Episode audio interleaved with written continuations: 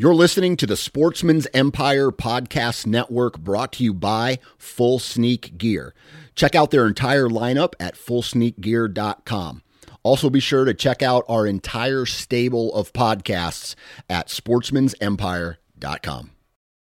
New from Moultrie Mobile, the Feed Hub offers first of its kind cellular connection and control for nearly any spin cast feeder on the market. When used with the Moultrie Mobile app, you can monitor feed and battery levels, run feeders on demand, receive alerts when feeders are clogged, and remotely adjust feeding times. The Feed Hub is ideal for anyone who maintains feeders. Remove the guesswork and save time by planning feeder maintenance before you drive to your hunting property. For more information, visit moultriemobile.com. When you post hunting photos on Instagram, they get censored. When you post on Go Wild, you get virtual fist bumps from fellow hunters. When you buy gear on Amazon, you gas up a billionaire spaceship. When you buy gear on Go Wild, we donate to a camp that teaches kids to hunt, fish, and shoot. See the difference? Go Wild is a free social community built by hunters for hunters. Join today at downloadgowild.com and I'll give you 10 bucks just for setting up your account. And you'll keep unlocking Go Wild rewards as you share content because guess what? We like hunting pictures. Join at downloadgowild.com or in the App Store. Welcome to the Land and Legacy Podcast. We're your hosts, Adam Keith. and Matt Dye. This is your number one resource for all things land. If you're interested in conservation, habitat management, hunting strategy, and rural real estate, this is the podcast for you.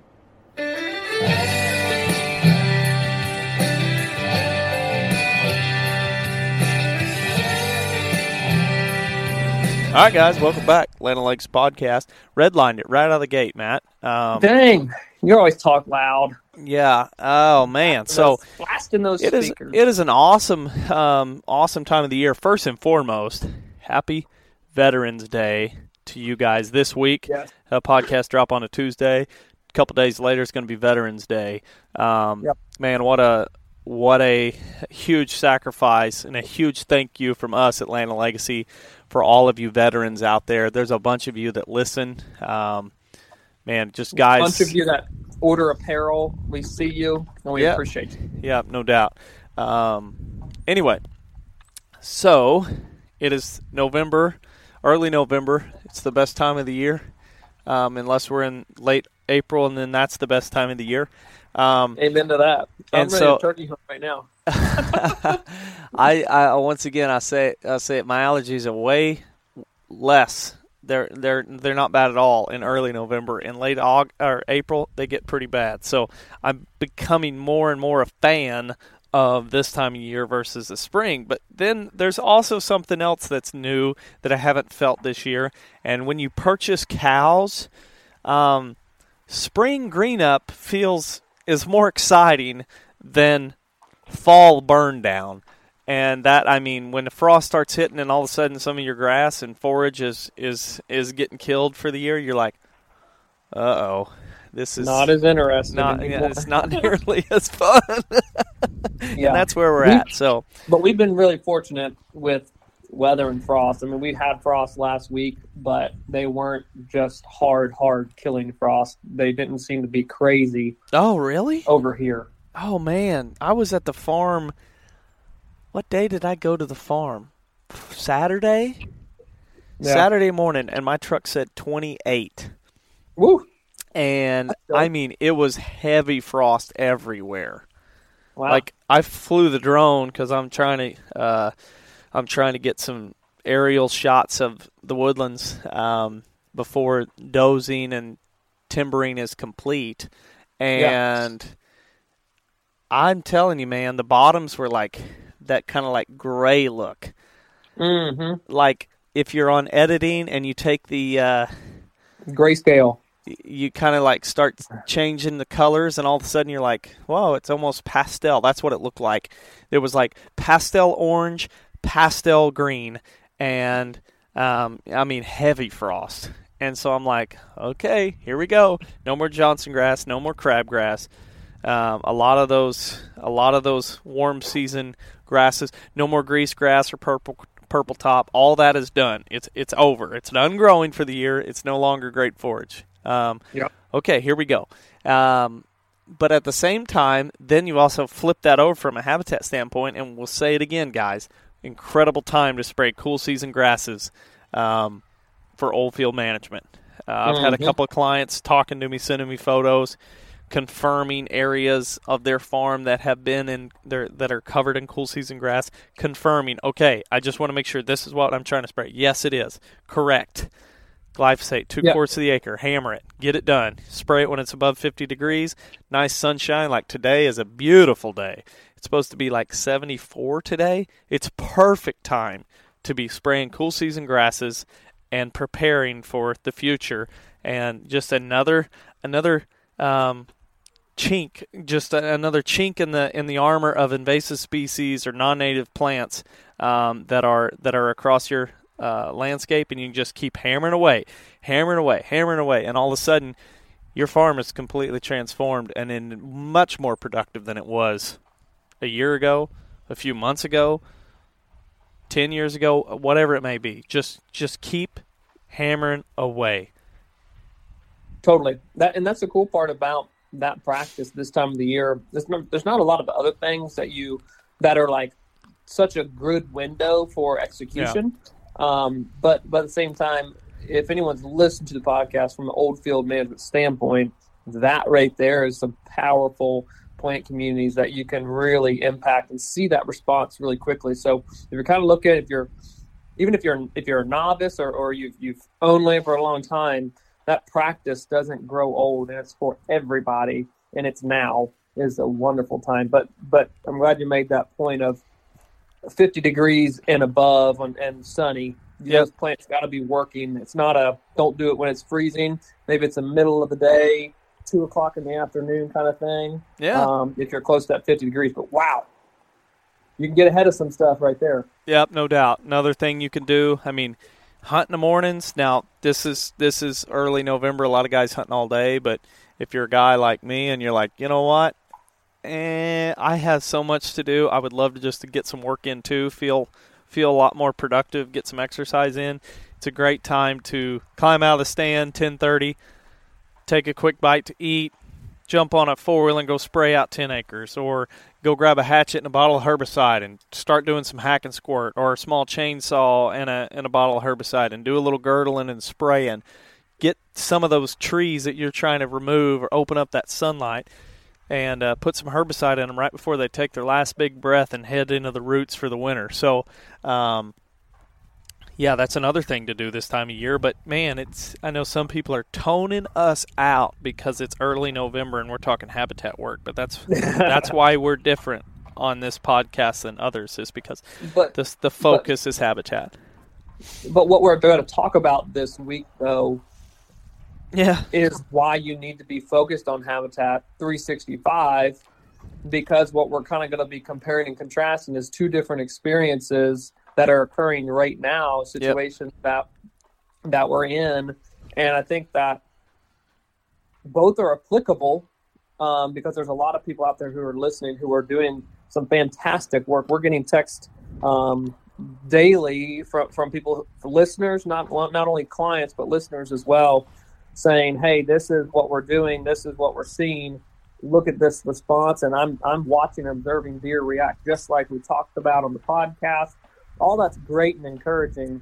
Um, but there's also a, another camp who may be new to listening to the podcast, uh, who may be in a similar, who may be in a boat that they're hunting the property. Maybe it's a lease situation, or maybe it's a situation where you own the ground, but you're just timid or shy to, to be able to go in and really manipulate the habitat on a big scale um, to see these changes. And so you're just hunting the ground the way that it is. You're hunting maybe big timber, maybe you're hunting uh, what was an old cattle farm. You're you're not uh, you're just hunting terrain features. Um, you're not hunting the combination of improved habitat in combination with terrain features. So, therefore, the hunting in both of those scenarios are two different things, two No different doubt. experiences. Yep. Yeah, and I think Matt, your lease is a prime example of what a lot of. I, mean, I think it's so relatable to many, many Oh, yeah. people. Is it's 160 acres that is mostly forested, um, with some habitat work that has happened, uh, or timber work, I should say, yep. where a forester is involved and you're kind of just waiting on time to for the next cut or the next thinning.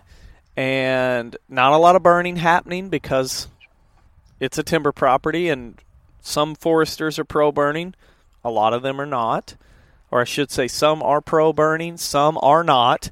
Uh, for some of you guys that said hey i'm a forester and i'm pro burning um, there's more of us than there are them but in our in our experience, it's it can be give half and half if you want, um, depending on the day. I might tell you I, I feel like there's more that are anti-burning than there are pro-burning, um, just for damage that can be caused to trees. So you don't have that aspect. Um, and really, uh, the the main thing that you can do there is food plotting. That's right. Yeah. I, I, can, I can manipulate some of the openings, the um, old logging decks, um, and basically perennial plot or an annual plot. I, I can certainly do that. Um, but then I'm just I'm hunting. I'm I'm hunting the land the way that it that it is, and not the way that it could be. And so, I'm using what terrain features that are there and trying to use that to dictate deer patterns, travel patterns, deer movement, um, and and then too the the shape of the property.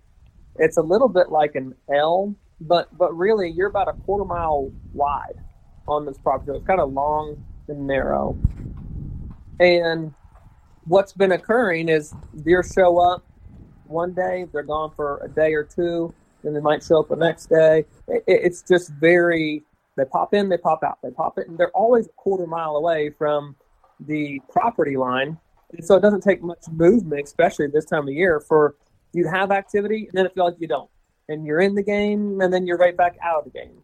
Instead of holding deer close and, and, and allowing them to move or dictating how they move based on the terrain and, and topography. So so that's a situation that again many people are, are, finding themselves in. It's it's just here's the ground. I fill out cameras. I put i put um, i put the food plot in. And right now a food plot doesn't mean much to to a whitetail deer because of the rut. So a lot of experiences adam we hear from from people of man i hate hunting the rut. I i hate it. It's like I had deer pattern on scrapes or had them come into a food plot, and then it's like just just mass chaos in the deer woods because the lack of predictability, the lack of definition on the landscape, that it just makes it really difficult to hunt. And so I'm sitting here, I've got a tag, and I'm hunting this property that we're that we're describing and experiencing that exact same thing. Yeah. Which is which is again, I, I think very valuable for us and for, for listeners to, to see like, hey, although this is what we do and this is what we preach, this lease is good and heats up this time of year. So that's, that's why I got it. But we're, we're, we're trying to be as relevant as possible so we can see, okay, in comparison, you guys have done quite a bit of work on your place in the last couple years, but but really you scratched the surface. Yeah. And, and so far, what you've seen in the hunt with Dookie was a great reminder of, man, they're using this type of habitat very, very routinely. I mean, day in and day out. It makes sense why they're doing it. Yeah. You go in, you harvest the deer on the second hunt. Yeah. Um, and then in comparison to to a rut hunt, when when bucks and we know this GPS collars. Bucks are moving their tails off. It may yeah. not feel like it. It may not seem like it because you're not hunting, you're not having great, great success, but they still are doing it. It just leads more into how do I how do I get myself on board to not be frustrated by the best time of the year to be deer hunting. No I mean, doubt. If, if, if that's if that's your situation, that's where you find yourself in right now that's the light bulb moment. That's like the oh, that's the wake up call. Say, this literally is the best time. Bucks don't move like this, cover as much ground, on their feet as much, any other time of the year. And I'm struggling, something's not right. Yeah. Something is not working. And we're just here to say, hey, we've been there in that moment, but we also know the solution. Yeah, you think about it. It's kind of that that that phrase. You're you're you're uh, you're dealing with the cards you're dealt.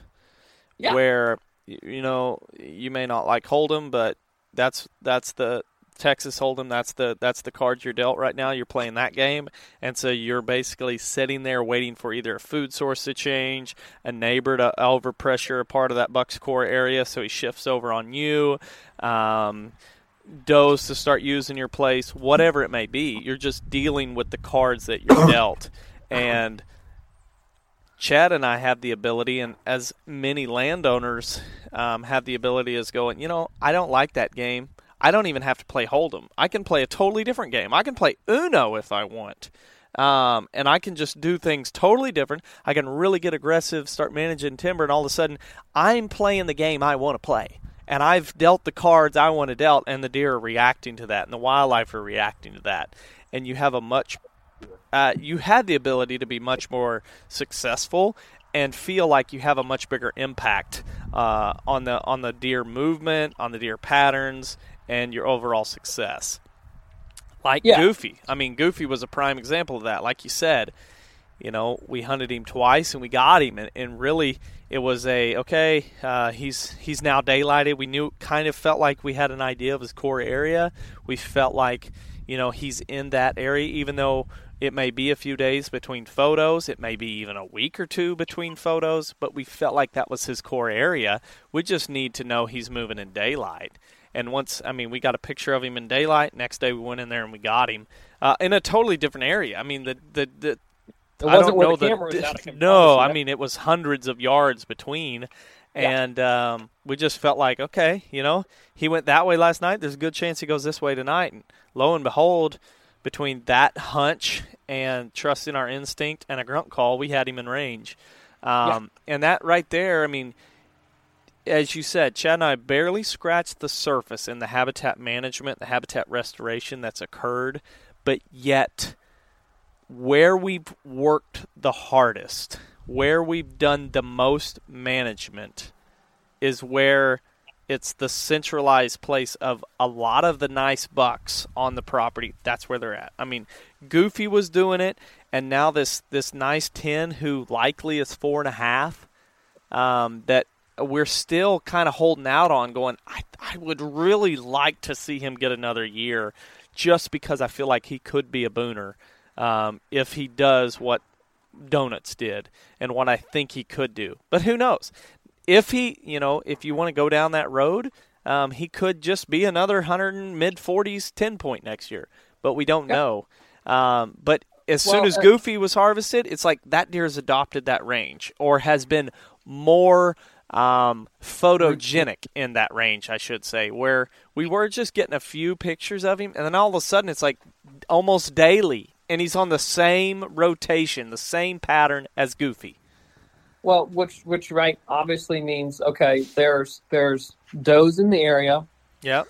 and there also means that it is a there's high quality resources for deer to be frequent and for one to be killed Mm-hmm. and then one to slide in and do the exact same thing. Like there's there's reasons why deer are using those areas, and so this is not some like extreme correlation that we're trying to just connect the dots with here. This is um, same cameras. Cameras haven't been moved. Boom, deer gets shot. This deer's here, and it's consistent. If you guys wanted to, you go in and kill that deer. Yep. I, I feel I feel confident that that if you wanted to put an arrow in the deer, um, it's just a matter of getting the right wind and and and having the success there. Yeah. Um, and and that that's a great feeling to have. And, and I, there might be someone out there wondering, Matt, you know, what about what about um, what about the Elam Ridge or that the property, the house where the house is at? Yes, I have that, but but this was half of a growing season, and just a, a minor update. There's probably eight to ten deer in the food plot every night, and I'm just sitting back waiting for success to see what does one season here even look like. Yeah. There, there, there's a lot of different bucks coming through. There's an incredibly great looking three and a half year old that, yeah, I get it. It's, it's 35 acres. He's he's probably not on the property right now. Yeah. He could be anywhere, and so the chance of him being harvested is pretty big Yeah. by someone not me.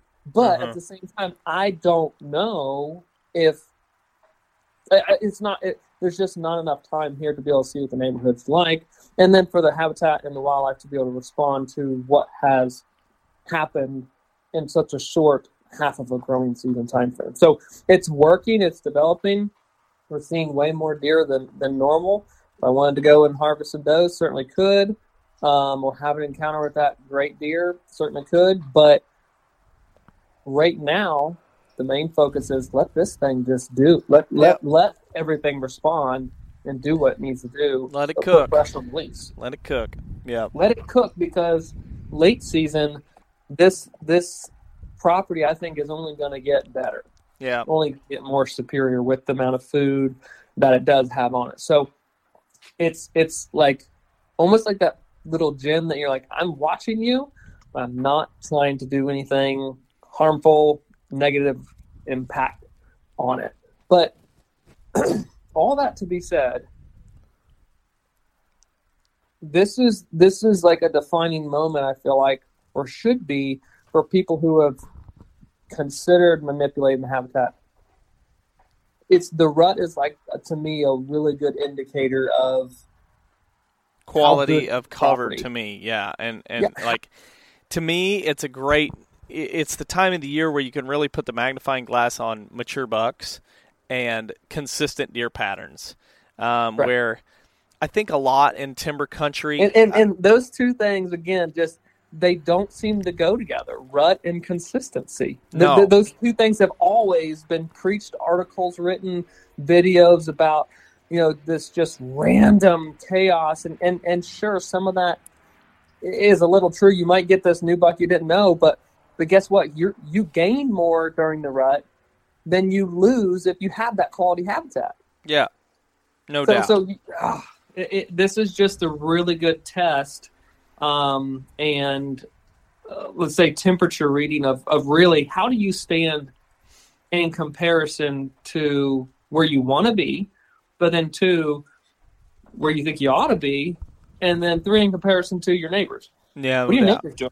Yeah, I think with with like timber country, there's almost this like wave effect or mi- migration effect where you may hunt a spot that's got some sign, and all of a sudden it's just like deer are gone for a few days, and then all of a sudden they come back.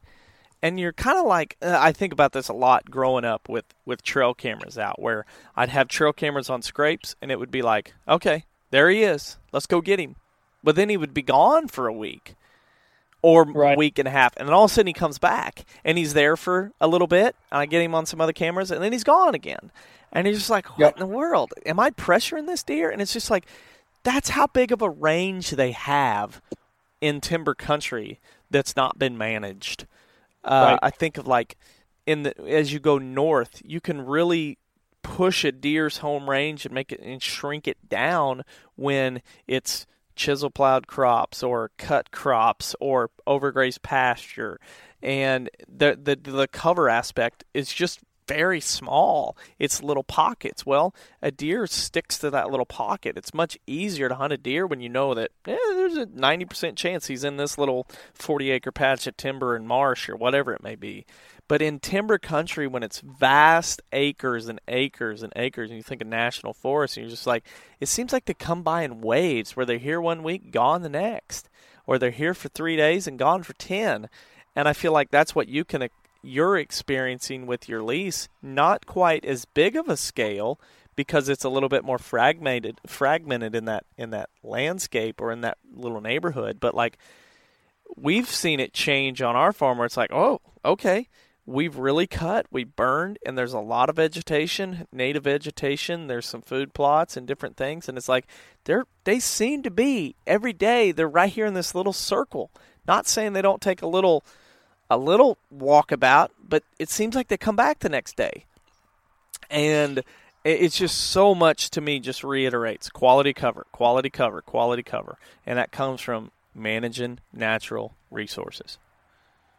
Yeah, I, I don't think that there's any other way to create cover that is sustainable year after year after year than than well, if you don't manage your natural resources and you don't disturb it. There's No there's not another there's not another equation that's going to have the same output and productivity. You have to manage shrubs. You have to manage for uh, timber harvest. You have to have young sprouts. You have to have young forests. You have to have brambles. All those types of plants. It's, it's funny. Adam, we're sitting here talking about specific types of plants and, and correlating it to a specific deer behavior during during you know the rut period. And it's like if if someone someone's out there thinking, guys, that that's a far stretch. It's not. Yeah. It, it, this this is exact. This is the point that we're trying to make, is that that is what deer are keen into. That is what they are requiring, what they're needing, what they're seeking.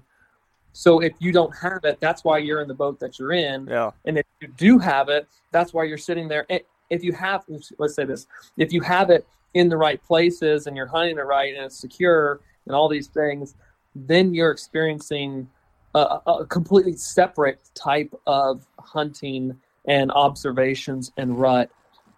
No doubt. But there is a difference, and, and the correlation, or excuse me, the combination between habitat or the plant communities that are that are there and present, and and the the whitetail deer, they're so strongly correlated. Yeah. So strongly I think like Don't right be fooled right now there's the, I'm looking when you say that like what plant communities would be awesome to key in on right now and I would think either young forest or harvested forest plenty of sunlight um, taller grass taller native grass um, and and one in particular brambles or vines um, in in creating kind of that dense pocket especially young forest combined with tall grass combined with vines, something like that would be like I would want to find that because I feel like that could be a spot that would hold up some deer during this time of the year. Right. Yeah, Yeah. I mean that that's what you're looking for. You're looking for something that is dense enough, thick enough to hold a deer, hide a deer, and again, you you can have some of that on a on a property, but but taking it to the next level is the location of it in relation to topography, in relation to access. Um, there, there's just so many finer points, I think, than just being a hunter, just being a landowner.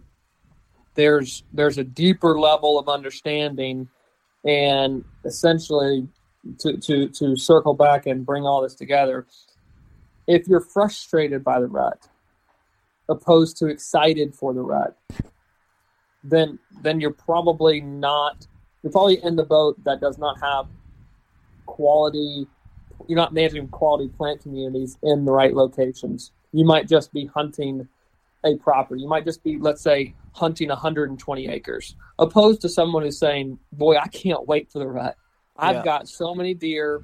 I've got I've got some great stands. I've got great access. I'm going to be gaining deer during this time frame because of the cover and and and I've got 120 acres of wonderful hunting opportunities with food plots but but with with bedding opportunities of different types of cover and different stages of cover but also different mast and they're all correlated and and, and laid out in a way that creates pinch points it creates funnels and then I can hunt the downwind sides of some of these areas effectively and not pressure the farm too much that's what we're talking about Yep, absolutely. between the two. Yep. And man, what a it, it, what a a topic to kind of open up the can of going, you know, uh, going off on a rabbit trail that's a whole nother podcast, and uh, we probably have done it. I mean, at some point in 350 plus podcasts, we're bound to regurg or to repeat ourselves. But would you rather have 400 acres leased, 800 acres leased, 1600 acres leased, or 200 acres that you get to heavily manage? I, I think about some of the guys that in some of the regions of the United States, the amount that they pay per acre on a lease, going that's a farm payment to me. That's a, that that that's that's borderline. You could buy a a smaller farm for that and heavily manage it, and I would much rather go that choice than than continue leasing. But that's No, just there's me. No doubt. There's no doubt. I, I think the um, the control, the flexibility, everything that is involved in land ownership, and I'm not knocking people at all who lease because I'm one of them. Yeah. like Yeah. I'm just saying, I I have some land that I'm managing, but I also have a lease. Adam, you've been a part of um, leases in the past, I believe. Well, I And- the, the Woodlands was a lease before we bought it, and I can tell there you you exactly what Right. we've done in the past 10 years as it being a lease versus what we've done in the past 10 months is like night and day. night and day like fiddlesticks and and completely rechanging the farm in 8 months like it's Right. totally different totally totally different and so that's what we're essentially coming back to circling back to is is if you have control of a property the direction of its resources. Man if you're not manipulating it and you're a deer hunter you are you are shooting yourself in the foot. You are missing out on some crazy good experiences. And um, the joy and the education I think that comes from land management is very, very powerful, and um, you should get into it if you're not, no doubt. No because the deer are in it. I know that much. The deer are in it. Yeah, it's fun. It's a lot more fun to me. Like when you think about it, it's more. I should say more rewarding to to really do the work, start really revamping and doing some stuff, and then just see how deer patterns kind of migrate toward that uh, towards that. Like for example, with Goofy, it was just like that slope was nothing, man. I mean, it was a it was a kind of a wasteland before, or it was a wasteland before. Let's not try to church it up and and. Uh, it was pretty pitiful and, and with heavy management now it's one of my favorite places on the farm. And i'm sure i'm going to have way more other places that look similar to that but it's it takes time to get there and it's going to take a timber harvest and some burning and some tsi but it's it's just like okay that place was just a wasteland and it kind of feels like the heartbeat of the farm now with deer patterns especially the the bigger bucks and I don't That's right. think that's ironic. I think there's a there's a reason for that. I think it's 100% comes down to quality and diversity of plant communities. Well, I, I think what's what's the funny part is looking back now and and you know knowing and seeing the change and taking part of it. I don't know how many times in, in my head, I, people might be surprised uh, I say this, but you know, walking past it or walking up and down it during turkey season, it's like in your head, we've all cursed that slope. It's like it Yeah. used to be just nothing. I mean, Yeah. it was just pitiful, and now it is vibrant, full of wildlife during every month of the year, full of amazing plant communities, and um, that's a snapshot. That is a snapshot of what the future is to come with um, with that with that farm, the area. So it's gonna be cool to watch, but Mhm. it, it, it's like a zero to a to an eight and a half really quickly. Yeah, no doubt, no doubt. But guys, I, I hope you enjoyed this week's podcast, and um, man, good luck over the next couple of weeks. I know gu- firearm season, gun season will be open up for a lot of people in the next couple of weeks um, during this middle part of November. So, um, good luck. Be Good luck safe. Be safe. Yes. Yep. And um, we'll catch you here next week. All right, guys. We'll see ya. Yep.